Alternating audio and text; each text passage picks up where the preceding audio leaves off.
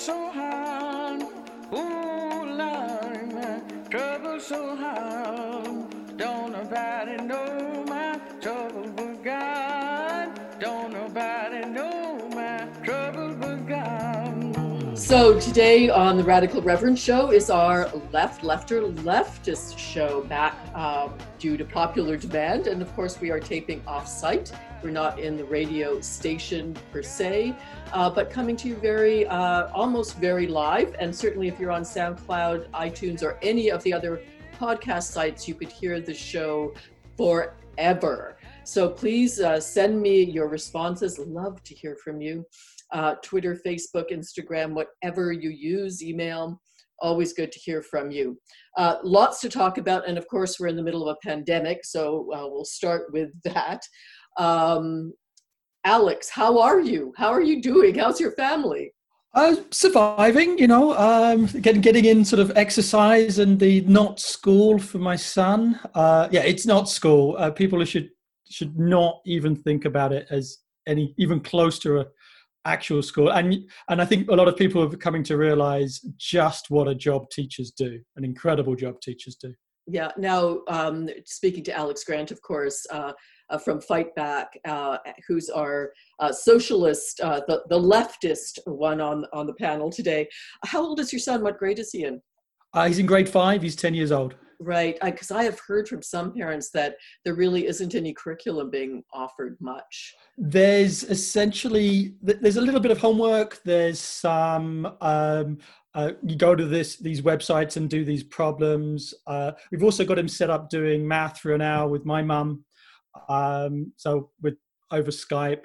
So, but yeah, again, it's not even close to school. And screen time is no longer screen time; it's actually social time. Like he's got all his mates on Fortnite, and they do various video games. But it's it's the only social communication he's really got with his friends. Yeah, it's that that's sad, and of course, we probably expect that this will go on for the rest of the school year and they won't be back. I would September. expect, yes. Mm-hmm. Although what's going on in Quebec, they're opening up uh, ah. next week.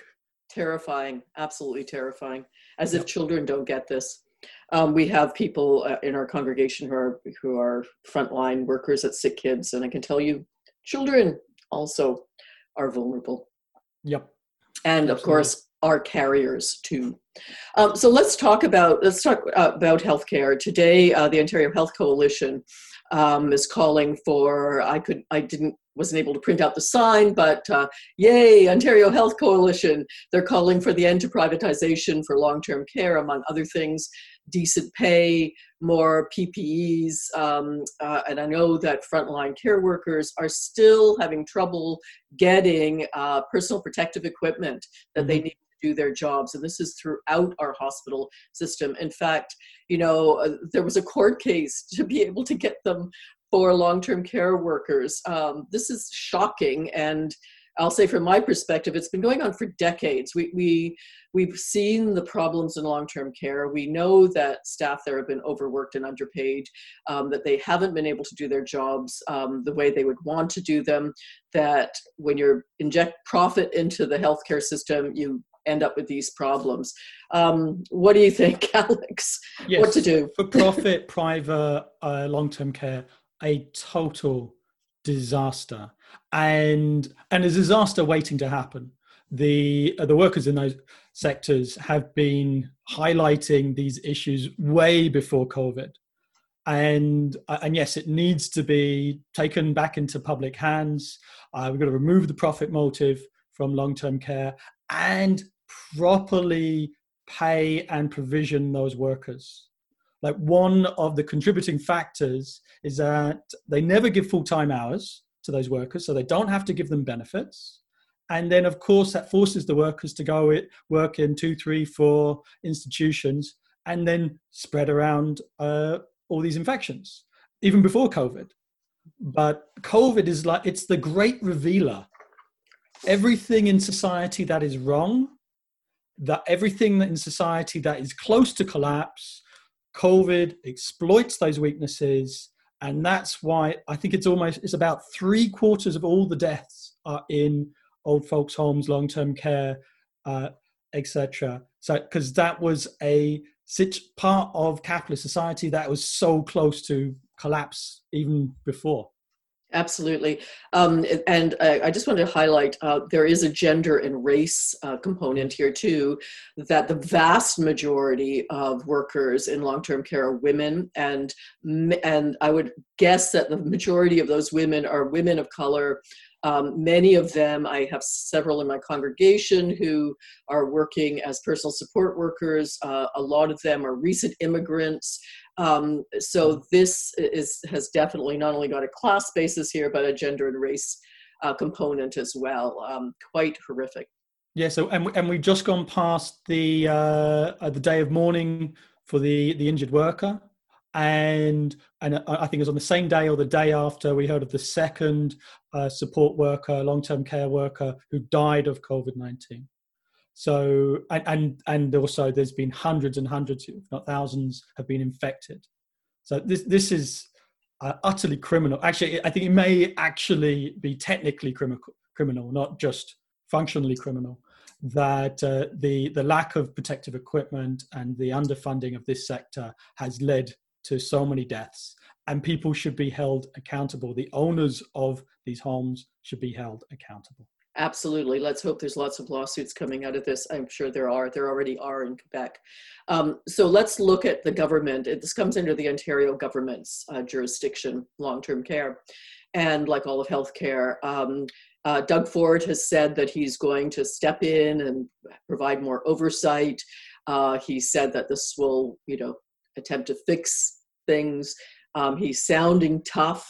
Um, what do you think? Well, I, th- I think uh, Doug Ford is being a lot more intelligent than he used to be, in that he's saying uh, a lot of things that people want to hear, but then it doesn't change anything. It doesn't change anything. They're not providing the uh, protective equipment.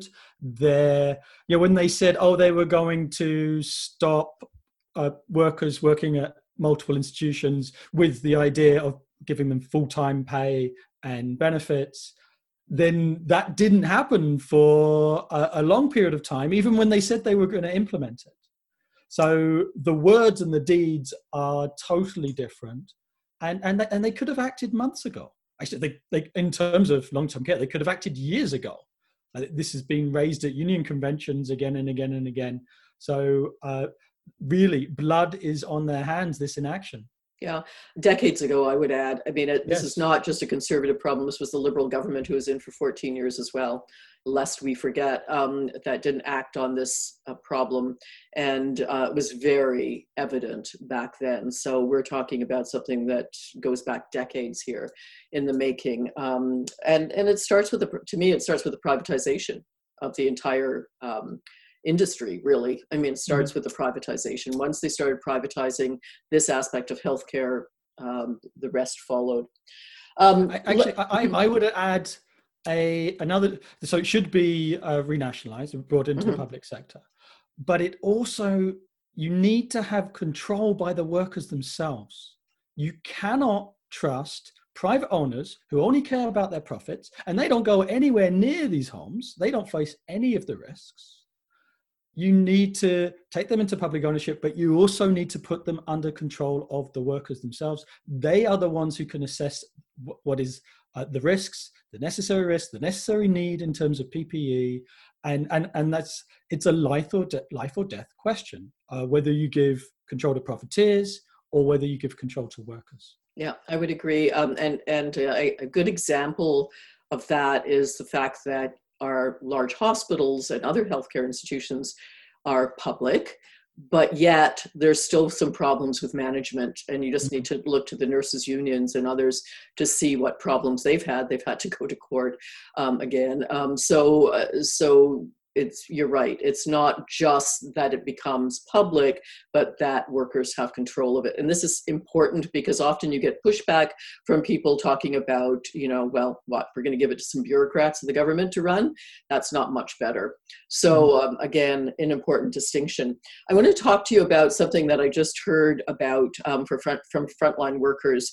Um, and that is the city has started issuing tickets to people homeless who are living in tents Um, I was outraged by this when I heard it. Um, and uh, apparently that's starting today. Um, it's uh, so people are going out if they're in parks or public property and issuing. I mean, first of all, to me, it's absurd. They have no money. They're not going to pay these stupid tickets. If it's enforced and they start forcibly removing them, it's outrageous and uh, unethical and immoral. Um, you to force people into unsafe shelters is horrible. And we have empty hotel rooms right across the city. Uh, we have empty condo units. Um, weigh in on this, Alex. Yeah, absolutely. To, to use these uh, regulations to criminalize the poor and the homeless is, is totally disgusting. And yes, there are all these empty hotel rooms, there are empty condos that they all should be uh, taken over and give uh, we've got to house the homeless in them and allow people to isolate safely right? Uh, actually i was on a morning walk down the uh, don valley uh, just uh, uh, an hour or two ago and there there's large homeless camps there people in tents and i'm also doing some reading about the great depression and in exactly the same place in the 1930s was what they called the hobo village so it's like uh, we're facing nothing has changed since the depression. We're facing the same conditions and the same victimization. That uh, they're trying to blame this crisis on the poor, when in fact uh, the responsibility for it is the capitalist state uh, refusing to make the investments that a sane, rational society would do so. Now, uh, what I can I can almost hear the politicians speaking into my ear here. Uh, first of all, blaming other levels of government, which is a, a popular thing to do these days, um, but also saying, well, it's private property and we can't control what the hotels. We can ask them politely. We can say this would be the city's response, but you know it's owned by the hotels. We can't do anything. Um, you know, uh, we are already running a huge deficit. You know, millions every day because the Ontario government's not paying us enough, and then the Ontario government will say it's a city problem. It's not our problem. And the federal government will say it's not our problem at all. This is city or provincial. So that's what's happening in the political world. Um, what would your response be to that? Uh, well, it's a game. The jurisdictional game, it's a terrible game to refuse to do anything. And, and I don't, I honestly don't care which level of government acts. Uh, government needs to act. And in terms of money, well, they provided over $500 billion of bailouts and loans to the biggest banks and corporations. Uh, way more than any of the individual supports. Way, way more. And so they've got the money for the rich. They, they're only the, the, the most miserly extension of supports for poor people. And, and then, uh, and as you go down the uh, the economic ladder, then it becomes more and more victimization, not just lack of support. Yeah, I'm speaking about large corporations. Uh, one of the you know one of the glaring problems with the bailouts has been that um, they stop bailing out corporations that don't pay taxes here that basically have offshore tax havens you know, in what world should we be bailing out people who don't bail us out, who don't contribute to the tax structure here? Now, apparently, Trudeau said the other day that they were not going to do that, but he said it in French only and not in English, which had people a little concerned. Um, I don't know. I mean, have you heard anything? I, I haven't heard whether they're doing this or not still. I mean, the fact no, he went were, back on that.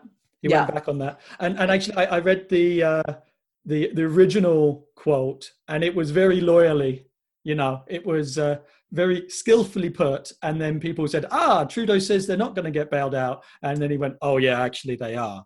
Um, so it's uh, no, he's totally gone back on that. And yes, why why on earth should they get a bailout if they're they're not paying taxes here? Actually, in my opinion, none of them should get a bailout. They should be if if you've got money to give to these corporations, or you can buy equity. Uh, that actually you nationalize them.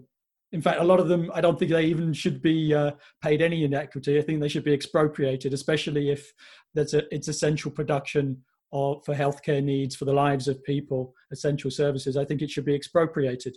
And and what you said in terms of well, that's private property.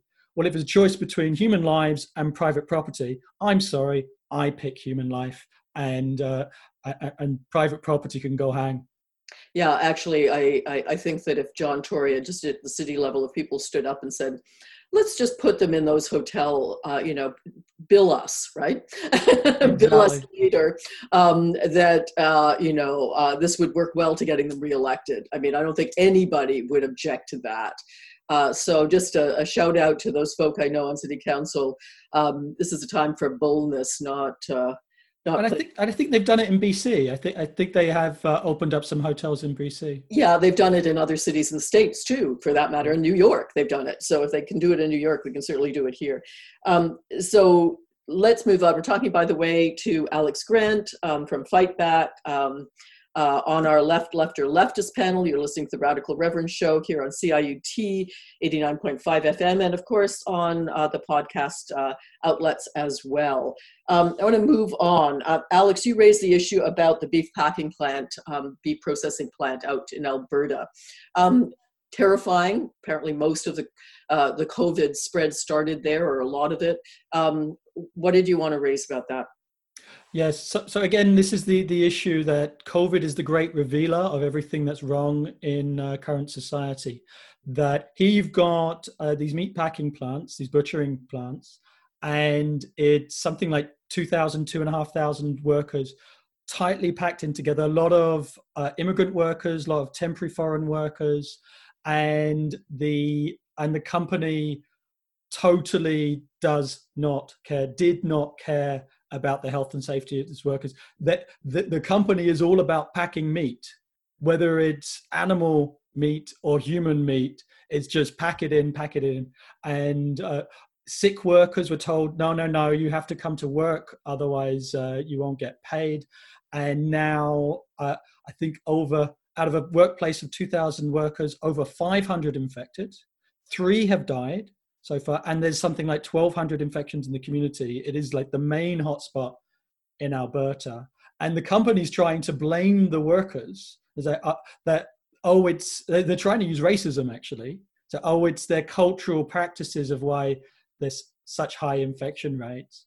Well, you know, the reason why that these workers are so tightly packed together is because they're paid so little and forced into those conditions.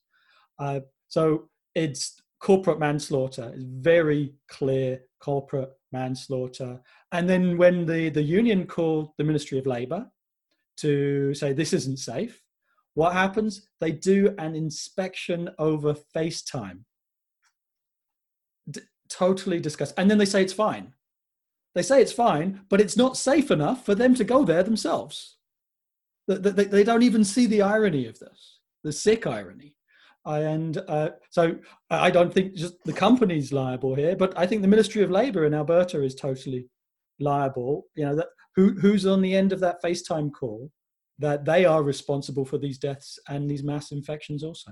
Shocking, um, and agreed. Uh, I want to talk about uh, you raised another uh, issue to me, and that is the rollout of EI and CERB coming from the government. And I just wanted to point out that one of the problems that I've heard from frontline workers is uh, for the rollout of EI, for example, is that first of all, it's not rolling out. you know, you wait weeks and weeks, and meanwhile you have to pay your rent. But also um, that if you're a whistleblower in exactly that kind of situation, if you're working in what is clearly an unsafe situation where you don't have PPEs, where you're, you're not maintaining social distancing, you can't leave. You can't leave and yes. collect CERB or EI. So it's it's basically you can't be a whistleblower of, of, of a place like that, and I think that is absolutely horrendous because that de facto is forcing people to keep working in places yep. like that. Um, what about CERB? What do you think about it? Isn't that what we need? Uh, no. Uh, in some way, it's a kind of in some ways it's a hidden bailout because that money is very briefly in the hands of working class people before it passes off to uh, the landlord and to Galen Weston and who's who's making billions now. Um, now it, it's the it's the utter minimum necessary to keep people surviving and without a massive outbreak. So uh, I, I guess it's better than nothing but I, I, don't think it's the solution. Uh, like my, what I think is you should. The corporate Canada has over a trillion dollars in uninvested dead money. That they, they've got billions of dollars in their bank accounts. They should be made to pay for this. It shouldn't just be a government bailout. They should be made to pay. Everybody should be on full pay. Everybody on full, full pay. And if you're an essential worker, you should be in double danger pay. The corporations have got the money. And if they say they don't, all right, open the books. Open the books and we'll have a look. And if they genuinely don't, well, then you should take them over. The government should take take them over. But the the problem with things like CERB, uh, it, it's a it's a short term solution to keep people home during the virus. It, it's it's the minimum survivability, and it's not enough to pay rent into Into Toronto. But uh, the problem is who pays. That eventually, like, we get this money now, but uh, six months, twelve months down the road, there's going to be massive cuts and austerity in order to pay for it.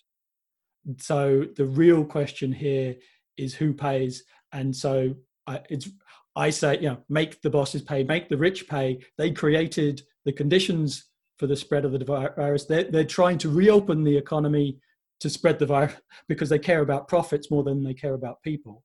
So they should pay for it.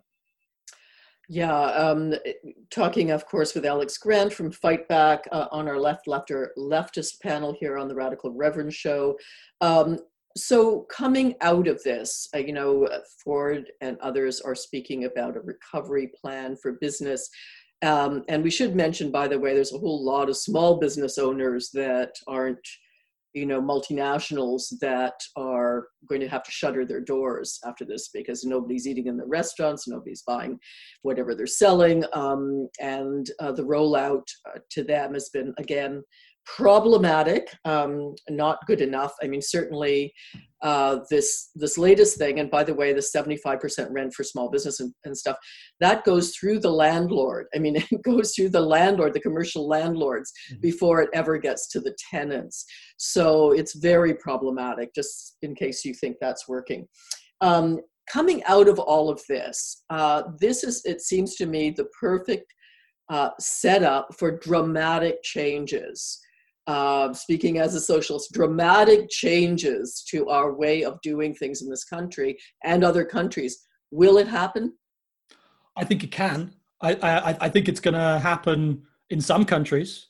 I, I'm hopeful it will happen in Canada too. Um, it, somebody's, some countries are going to be faster, some are going to be slower, but it makes it really obvious that the corporations care about profits more than do about people. That's what it makes it so very obvious that it's just profits, profits, profits before people. And and that has a radicalizing effect on consciousness. And and, and in some ways there is a polarization going on in society between people who've come to this realization and and they've been um, walkouts, there's been rent strikes, so people are acting. There's also the other side of it. There's kind of been this national unity, uh, rally around the maple leaf. Uh, and, and that makes sense too, in that it's very scary to believe that the people who run society don't know what they're doing. So people want to believe that the the powers that be know what they're doing, but it's a a faint hope and a desperate belief rather than a firm conviction. And it can very, very quickly turn to vociferous opposition, especially in the post COVID period when austerity starts really coming down. And it is a question of who pays. Uh, there's already been cuts. Uh, there's, I think, uh, Vancouver City Council just cut 1,200 workers. There's been Manitoba, the Manitoba government is putting through 30% cuts and the TTC has just laid off 1,200 people. So the cuts are already beginning, but it's going to be vicious in, in, in the months and years to follow. And, and that will cause a significant fight back. Um, I hope you're right. Uh, what we're seeing when we look south of the border, for example, is the rise of the right wing, as we see armed, literally militia groups now, terrorist groups, holding even governments hostage in some instances south of the border, Trump egging them on, more or less, you know. Um, and, uh, and so this, and they also say of course that they're anti-elitist they say we you know it's it's the big corporations big banks they have the same in a sense the same rhetoric at times right? That's they're using to rally literally their troops in some instances. What's what's not going to prevent this from going the, exactly the other way it, it to move towards and we saw this of course in germany we see this historically you know where things start to shift and then all of a sudden the right takes hold. Why not that response? Well you get a polarization. Now we shouldn't overplay these uh, right-wing idiots who, uh, who are congregating en masse. Actually, I see media reports of all sorts of them of getting infected now. Even, even some uh, uh, uh, uh religious figures who are holding uh, sort of mass gatherings, and I think one or two of them even died of COVID. so I, I, don't know what that means about they're going to God heaven, on this. Alex. They're going to heaven. yes. so there you go. Um, so, uh, but uh, let's not overplay these right wing groupings. Like they normally bring out a few hundred, but then get massive media coverage. But on the other side, uh, the majority of Americans think they are uh, nut bars. And uh, and what you've had is also a wave of wildcat walkouts Amazon workers and uh, and various other sectors of the economy, and I, and I think that's actually much more reflective of public opinion in the United States and in Canada. And but it also you're seeing this polarization to the left and the right. But I'd say that the, the weight of the polarization is way more to the left than to the right. Um, I hope you're right. Uh, it's it's a little disconcerting the amount of media attention and and the and their control over the media, which I think is a challenge to anybody on the left. Um, where where was I saying? I think at Breitbart, 15.5 million followers. Um, I mean that has a significant impact. You know, we don't really in Canada even have a Guardian, for example. I mean, we don't have. Um, uh, I mean, is this a failure of the left to not meet the message from the right with our own message that's getting the same kind of attention, um, media wise, speaking about that? Well, there's new media. There's what we're doing right now. Uh, I, I, think, so, and social media, I think the left is uh, doing quite well actually in terms of uh, social media and reaching people where they are. I, but of course, uh, corporate media, big money, is uh, definitely uh, hegemonic on that scale. But for young people, young people don't watch TV news anymore. Don't young people? I, I was uh, uh talking to young activists and telling them they should really listen to CBC Radio in the morning. The the the, uh, the news is very good, and it's like, what's radio? Yeah. Uh, so they, they get, so young people get all their news from the internet, and and so the corporate media it does have it does have a limited effect amongst young people. Yeah, it's true, but the internet is also riddled with the right as well, quite frankly. I mean, you know, that's also a problem. I mean, conspiracy theories are running amok these days. Uh, speaking to Alex Grant, uh, Alex Grant from Fightback, um, and on our left lefter, leftist panel, we just have uh, a few moments left. Uh, Alex, um, what sh- what should folk be doing? How should people stay active in the activist sense um, uh, under this pandemic? What should we be doing? So we can't we can't have mass demonstrations.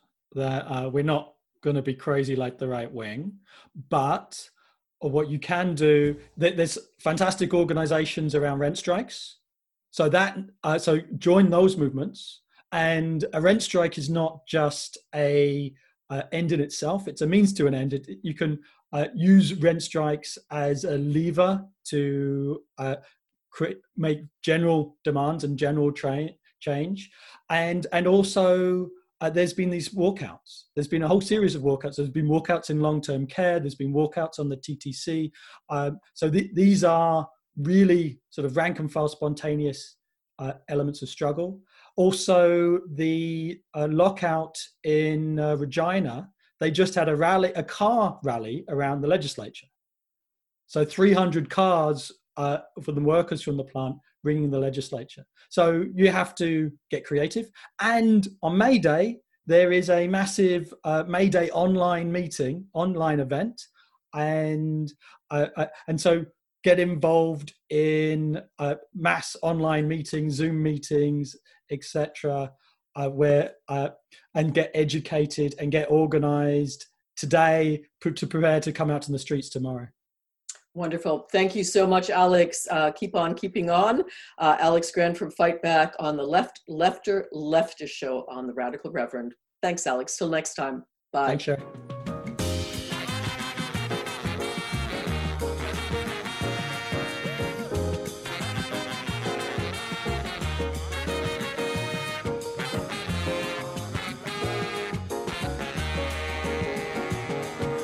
Welcome back to the Radical Reverend Show. You are listening to your host, Cheri DiNovo, of course.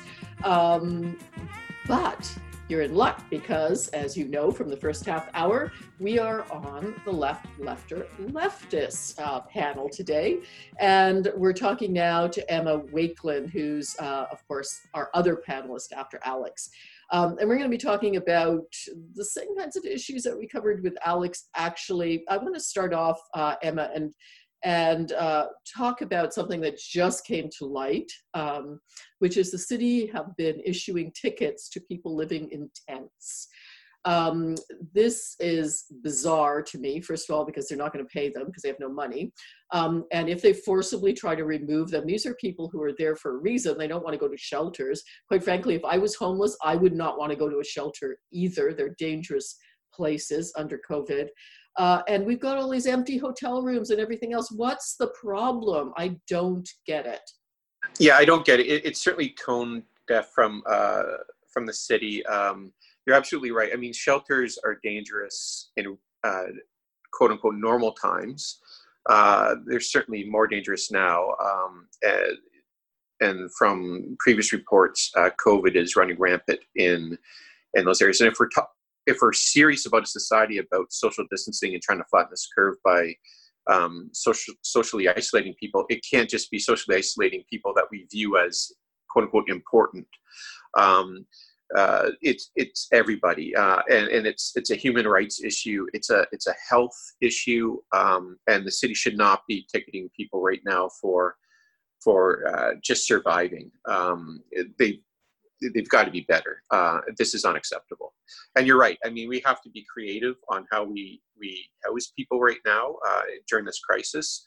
And there are lots of empty um, hotel rooms, motel uh, that can be repurposed right now.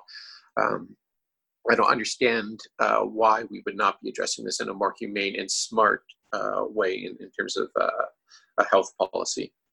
Now, uh, Emma, um, as you out there in listener land may know who followed the program, is uh, has worked in government in the Wynne government in Ontario. Um, and I want to say that what I, am hearing from politicians is a lot of buck passing, a lot of to other governments, right? So the city is saying, well, we're millions of dollars short because of Doug Ford.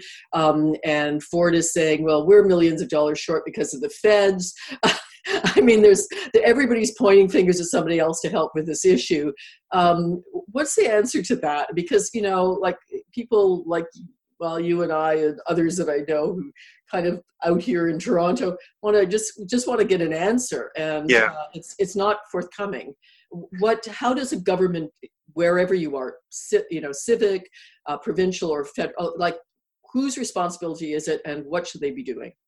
Well, ultimately, I it, it, it, does come down to money, and, and the problem is the cities, uh, as you know, cannot run deficits legally. They have no uh, mechanism running a debt.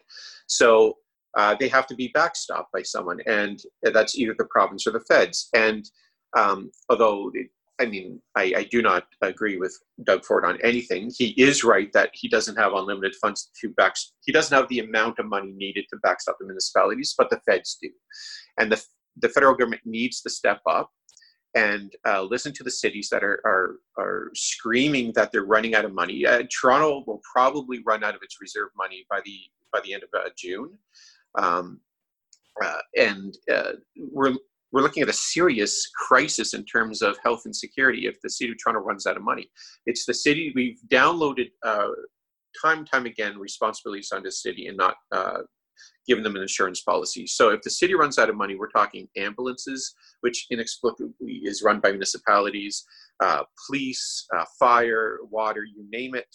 Um, so um, yes, at the end of the day, the prime minister has to step up and uh, take a leadership role and say, listen, the, the federal government is the only body that can print money, that can uh, has the unlimited power to, to borrow money to to backstop a, a crisis, and he needs to uh, protect our cities because Toronto's not the only one. Calgary is running into problems. Vancouver, uh, in even the provinces. The, the the premier of Newfoundland last month wrote the prime minister saying that the province of Newfoundland would be out of money uh, by the mid uh, by the midsummer. So uh, this is something that needs to be addressed right away. Uh, we're um, you know, the cities can't do this on their own. Um, I mean, what's to I, I, and I hear you, and I want to go back to the feds in a moment. But you know, what's to, what's to stop at this point because this is a public health issue too. I mean, you know, uh, we should be caring about the homeless. It's pretty clear that's Absolutely. not top of mind for a lot of governments. But I mean, certainly for everybody's sake, this situation cannot continue. Um, what's to stop the government from the city government here? Because you know, at the end of the day, that's who's probably best able to do something, um, to move them into hotel rooms and say, bill us, or to ch- challenge hotels licensing. Or, I mean, they do have some levers that they can use. I mean, obviously, it would be great if the hotels stepped up and just did it, and motels, and condo units for that matter, developers that are sitting empty. Um, but uh, there are levers the city can use, and, and then kind of fight with the government later. I mean, isn't that a route? Yeah, I, I no, I, I, agree with you on that, and I think one of the, the, issues is that there's been a lot of talk coming from the mayor and a lot, not a lot of action. Um, and just uh, as an aside, um, the mayor talks about wanting to have a moratorium on uh, rent or um, sorry, commercial and uh, residential evictions, but the city itself is uh, not giving any rent relief to its uh, nonprofit and charity uh, clients that rent out city facilities. So it's a lot of talking uh, through one uh, mouth and no, I don't know how that cliche works, but you know what I mean. It, yeah. It's it's a lot of hypocritical talk coming from the mayor and not a lot of uh, action backing it up. So the city has to do better. That is for sure. And and you're right. There are tools the city can use to um, to force the issue and i don't know why they're not using those tools. And i think it's a lot of it is just uh, the mayor's conservative background not wanting to ruffle his business uh, friends. Um, I, I, just otherwise i can't see what the the what's stopping them. Yeah. Um, i just want to talk about the feds for a minute because one of the um, one of the things that um, I, I, know the number of people have been upset about um, was this bailing out of companies that have tax havens that don't pay a lot of taxes. Um, yeah. And then um, Trudeau came out and said in French that that was going to stop. Um, but we're not really in English seeing any action on this. What's your take on that?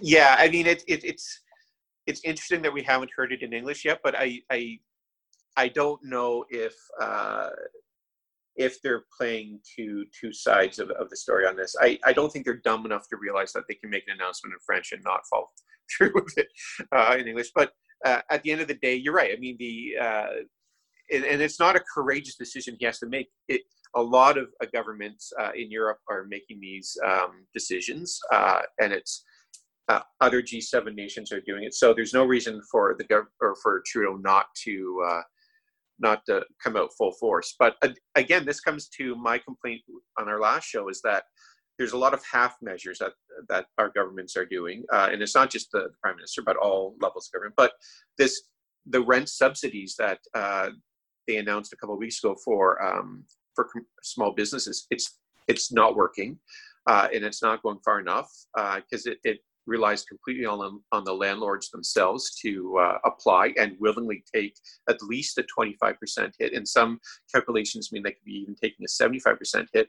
So uh, it's a meaningless program. Um, and uh, we're not giving the supports to small business that we need. We're not giving support to to uh, renters that we need to give. And uh, we're ultimately we're not also not forcing the banks to give support to mortgage holders that um, that they'll need be able to give their their tenants a break. So it's a lot of half measures. It's there's there's a great meme going around about um, politicians biting uh, medals and pretending they're the ones who are uh, the ones who uh, are the victors in in the win against COVID, and it's it's so true. It, it's there's a lot of uh, backclapping and uh, uh, celebrating each other, but they're not getting anything done. And it, it's only a matter of time until the public gets increasingly frustrated. And we're already seeing support for the government's um, starting to to fall.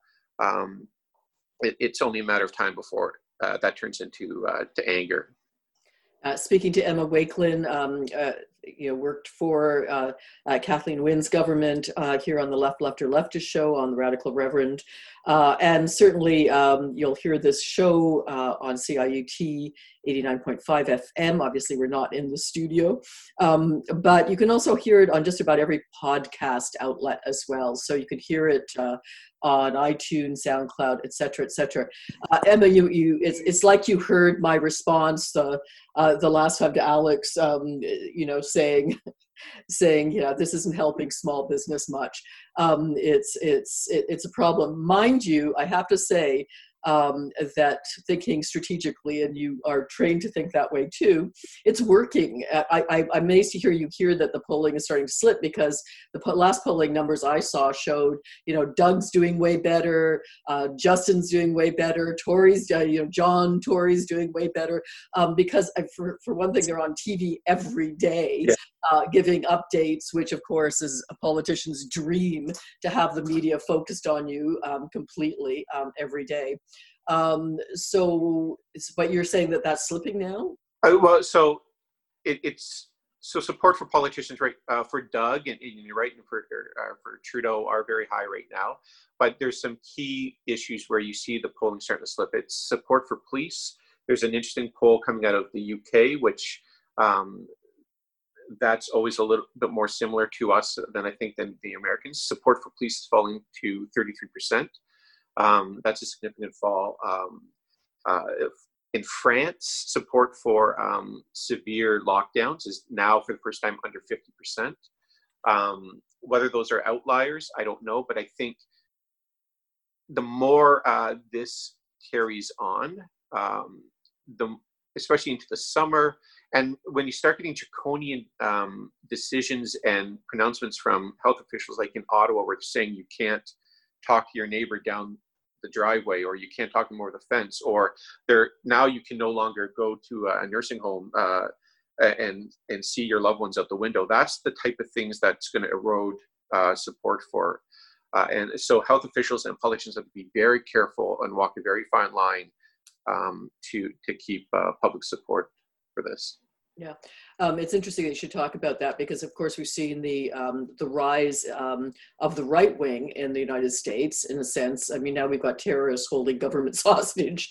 you know, yeah. like, I mean, I, I, I, it's it's inconceivable to a Canadian that this could happen. I mean, I'm thinking of Queens Park. Imagine if people walked in there with, you know, assault weapons and were oh, like in the gallery. Like this is wild. And then a president who kind of you know is complicit egging them on more or less um, uh, so, I mean, uh, you do see that, but it, it, it do you think that that's going to happen? I mean, it, you know, right now, um, politicians who are sort of sounding, even Doug Ford is sounding a little softer than he is, putting money out into social services in a way certainly wasn't before the pandemic.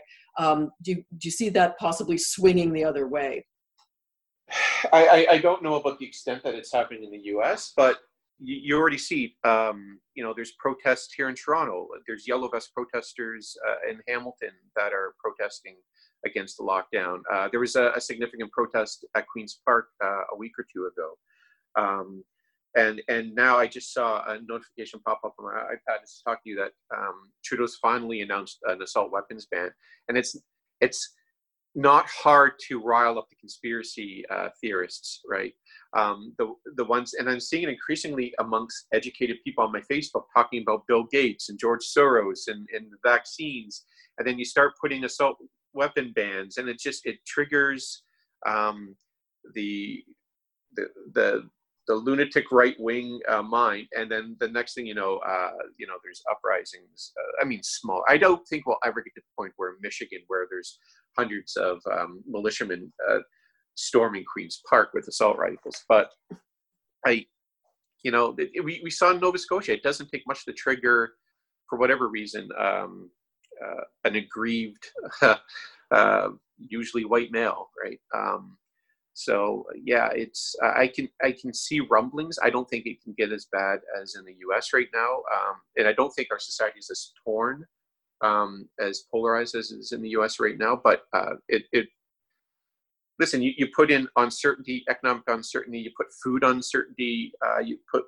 liberties at, or uh, civil liberties on the table. It, it, doesn't take much to spark. Um, um, to to quote our good friend Alex, a revolution, right? So, um, but we it were in scary times.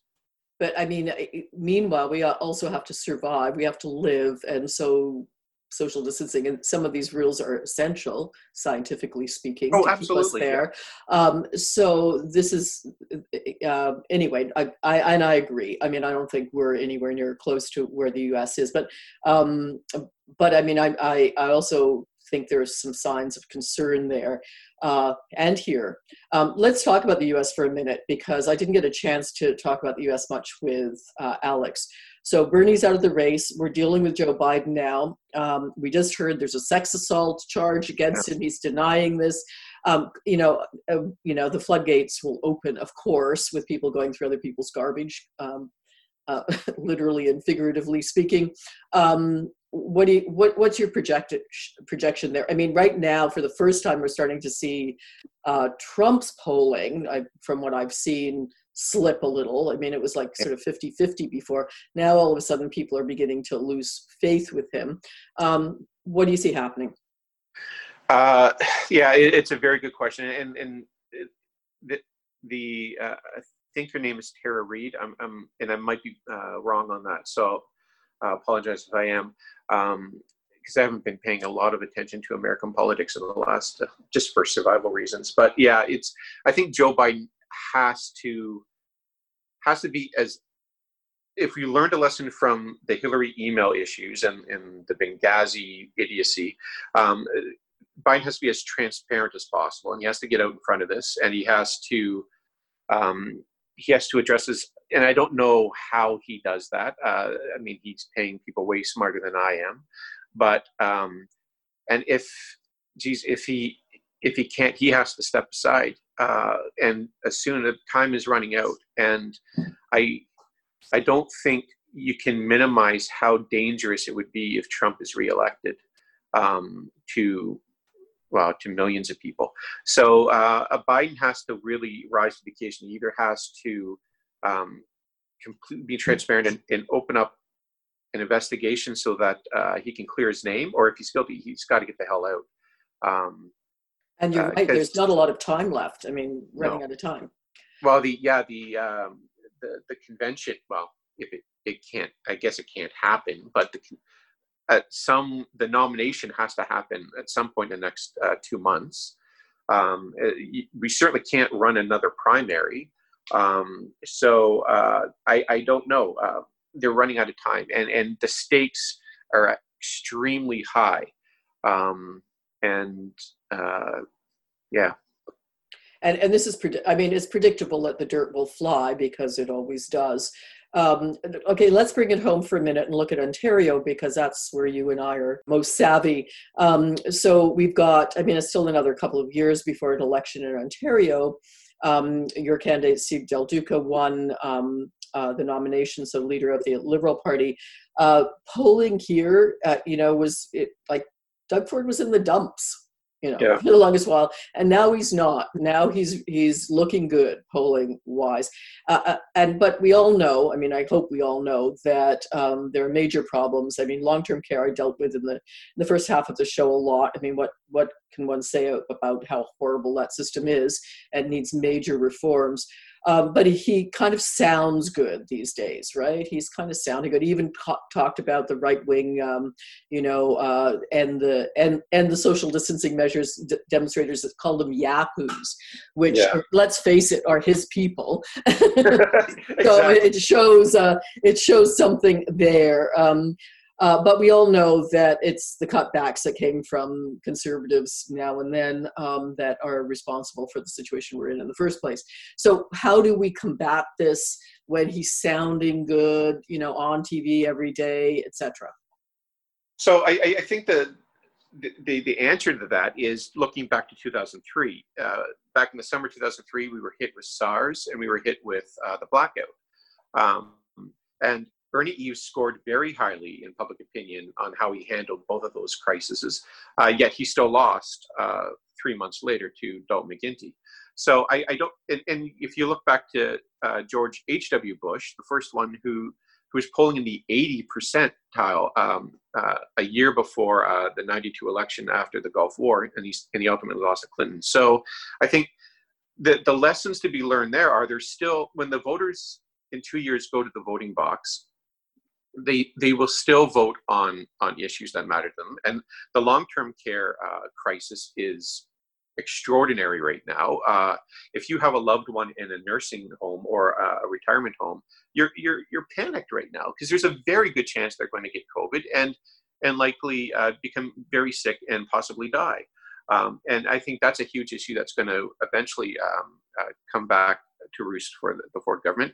And at the end of the day, there's still once this um, this we go back to our quote unquote normal lives there's still going to be the problems with uh, education uh, we're going to see the the huge problems with healthcare and the strain that the, the Ford government's put on in the last two years.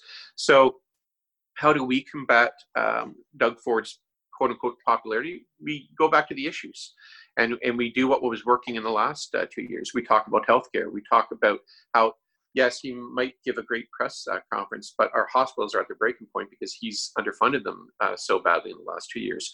Uh, Long term care, um, we could lose a significant portion of our population living in long term care because of neglect and, and criminal negligence from the Ford government. So, uh, yeah, I, I, I, think this is um, a temporary blip in his polls. And at the end of the day, his, his popularity might be going, but his party's popularity is still stagnant. So um, we'll see how this plays out at uh, at the ballot box. But we have a there's a lot of time before the next election, and uh, there'll be a lot of time after this this COVID crisis uh, comes to to to an end. I mean, let's face it, though. I, ha- I have to say, uh, long-term care has been in crisis for decades. Um, I mean, it really has. I mean, the pay for PSWs and others has been. I mean, yeah, there have been complaints about this for, for a long, long time. So that has to change. Um, let's I, I, let's look at the federal government for a minute. I mean, they're ostensibly in a conservative leadership race right now. Um, I mean, Scheer's not looking good, um, uh, and of course, their polling isn't looking good um, during COVID. But to to flip what you just said in Ontario, uh, on the other on the other side, do you think this that this bump up for the Liberals and for for Trudeau federally will last, uh, or do you think that the Tories with a new leader and and maybe weigh in on what what person you think that will be is going to make a change there after so-called normalcy? Well, I, I, think Trudeau certainly has some weaknesses uh, that can be exploited. However, I, the main difference between what Ontario and the, and, and the, federal scene is that the, the conservative leadership is a disaster. And it, and it was before um, uh, COVID happened. Uh, Scheer, for the life of him, can't do the right thing. Uh, and he, he can't open his mouth without pissing off a, a, significant amount of the population. Without so changing feet, as they used to say. yeah, he's just he's a disaster. And and and Peter MacKay and Erin O'Toole uh, fighting at each other. Uh, and Peter MacKay uh, last yesterday sent out an email to his supporters um, uh, bashing Erin O'Toole. And one of the the paragraphs uh, he criticized Erin O'Toole for supporting transgender rights. Really? Um, yeah. Uh, uh, it's on Twitter today. I'll, I'll, retweet it later so you can see it. But yeah, he, he basically in the letter said, uh, I consider Erin O'Toole to be a friend of mine, uh, but we haven't always agreed, especially when he supported the transgender bathroom uh, bill back in 2015. What? So wow. yeah, so I Peter uh, MacKay who and Erin O'Toole is hardly oh, exactly. hardly a, so the, these two leadership candidates are they they did not see the huge glaring weakness of the conservative campaign last time is that they made this run to be as far right as possible. And it was clear that that alienated a significant uh, majority of canadians. And instead of trying to soften their message and come onto the it into the center where most of canadians live they decided to race as far right as possible. Um, and uh, Peter MacKay has, has traded in any card he had about being a moderate. So it's I, this party is just a disaster. And if they continue to to chase um, uh, social conservatives, or what I call them bigots, which is what they are, uh, they're going to continue to get uh, killed um, electorally, federally. Uh, and you know that's ultimately a good thing uh, for us. But uh, yeah, so I think that's the reason Trudeau primarily, yes, Trudeau he's, he's performing very well in front of the cameras, but he always has performed very well in front of the cameras. But his government has some weaknesses. But uh, he, there's no effective opposition to uh, to capitalize. And and where's Jagmeet Meekman? I haven't heard from him since uh, October. Um, well, they're polling around the 15% range. Yeah. So, I mean, they're in, down in the doldrums. They don't seem to be able to get some traction. So, uh, it's a problem. Um, yeah. So, I, I, I, mean, it's interesting. Why do they do? I, I, it's sort of I always say, you know, why does the NDP keep running to the center, and why does the Conservative Party keep running to the right? like, like be who. I, I, I, guess that's really just who they are. I mean, but this is uh, shocking. I, however, we can't discount the fact that Kenney got elected, that Ford got elected, that we had, you know, they've had successes. Look at men. Yeah, they've absolutely. had successes across the country with a kind of bigot approach. Now, um, will I mean federally I don't know. That's a, that's a whole other tortilla, so to speak. But I mean, I I don't know. I mean, I I, I hope you're right. I hope um, that this doesn't pick up on some kind of you know incipient trans homo bi phobia and racism and you know misogyny and all the things that they love to to uh, trot out um, but um, again who knows right what do you think yeah well i think i mean yeah, Ford got uh, elected, but I, I, I, think that was more, and I say this as a liberal, um, uh, that was because we had been in power 15 years and we, we had an, an extraordinarily unpopular government in the last uh, two or three years of those. So um, really, uh, and, and, you can see it, Ford didn't run a, a campaign. He, he had no um, platform and he, he was just out there shaking hands uh, and smiling more than, than anything. So um, I, I, I, think uh, a conservative pair of shoes probably could have won in, in 2018 in Ontario. So I don't know if that's a, a indicative of the trend towards supporting um, uh, conservative governments. Uh, but uh, I mean, we'll see in in 24 months when uh, there's a, a, provincial election in, in Ontario. But I think right now, Justin is probably safer than he ever has been since uh, he was first elected in 2015. Uh, every other party is projected to lose seats. Um, the Greens uh, will, uh, under the last one I saw on 338.com, would lose one, the Bloc would lose one, the NDP would lose one, and then the Tories would lose up like 20. So, um, yeah, I, honestly, I can't tell you what's going to happen. I don't think anyone can. This, this is such an unprecedented period in our in our world. Uh, we'll see what happens in six months if if there's a second wave, uh, God help us. Um, but um, right now, yeah, uh, I, I, think uh, a lot of it is is just the disastrous conservative leadership, and in that awful rump right wing uh, control over uh, the heart of that party, and they, it's a cancer on their party. and They've got to cut it out, otherwise, it's it's going to kill their movement. Yeah, um, if you're listening in, of course, you're listening to the Radical Reverend Show. We have been talking here on the left lefters, leftist, uh, left lefter leftist panel um, that happens once a month uh, with Alex Grant from Fightback, with Emma Wakelin, uh, a liberal strategist, a member of the Last Wynne government, and of course myself, Cheri DiNovo. Um, and we'd love to hear from you. So please, you know, let us know what you're thinking. You could hear the show, of course, on CIUT 89.5 FM on Mondays between 4 and 5.